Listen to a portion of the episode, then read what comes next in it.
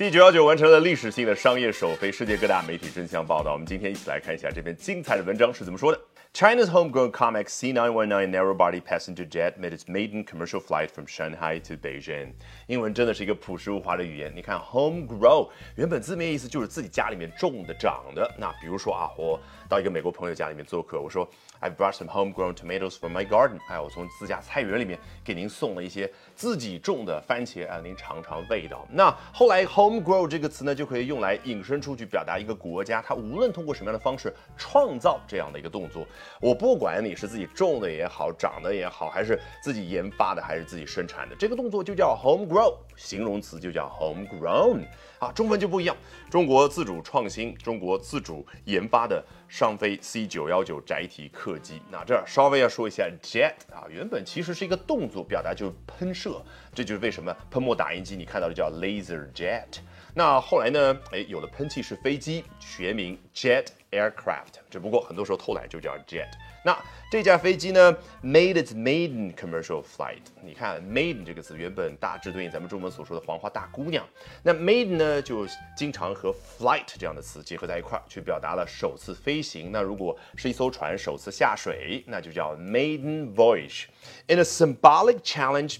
你看啊，英文啊，刚刚说了一件事儿，它要表达说，有个大的背景是什么，它不需要另起一句，更不需要说背景是什么什么，而是用一个简单的介词 in， 就好像刚刚发生的事是装在一个盒子里面，只不过这个盒子呢，不是真正的盒子。A symbolic challenge， 挑战一下什么样的一个秩序呢 ？To the decades-old duopoly of Boeing and Airbus。原来已经存在了几十年的一个双强鼎立，是由波音和空客所共同组成的。这不禁让我们想起来 monopoly 啊，指的是一强独大。好，现在有了 duopoly， 那未来中国商飞崛起之后会形成三足鼎立，英文怎么说？Triopoly。好，那当然，它后面补充描述了一下 ，in one of the most important markets for aviation， 这具体指的是全世界最重要的民航市场之一，当然指的就是咱们中国。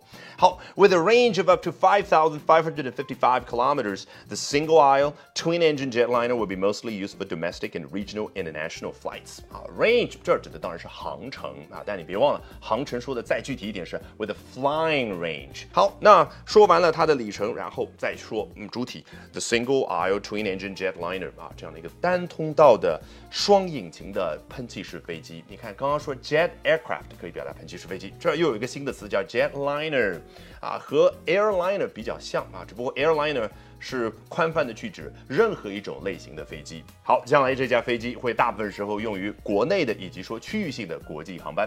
好，有了丰富的画面感，我们从头到尾裸听一遍，效果一定大不同。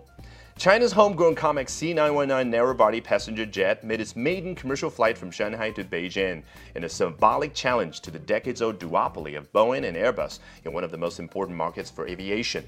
With a range of up to 5,555 kilometers, the single-aisle twin-engine jetliner will be mostly used for domestic and regional international flights. 好，如果喜欢我讲各种有趣的英文知识，一定要记得关注我的微信公众号 Albert。英语研习社啊 ，Albert A L B E R T。接下来连续3晚，每晚的8点钟，我将通过免费直播公开课的形式和大家去分享，究竟怎么样能够通过这些时下的热点话题，高效的去提升自己的阅读水平的同时，提升自己的口语和听力水平啊。只需要关注我的微信公众号 Albert 英语研习社。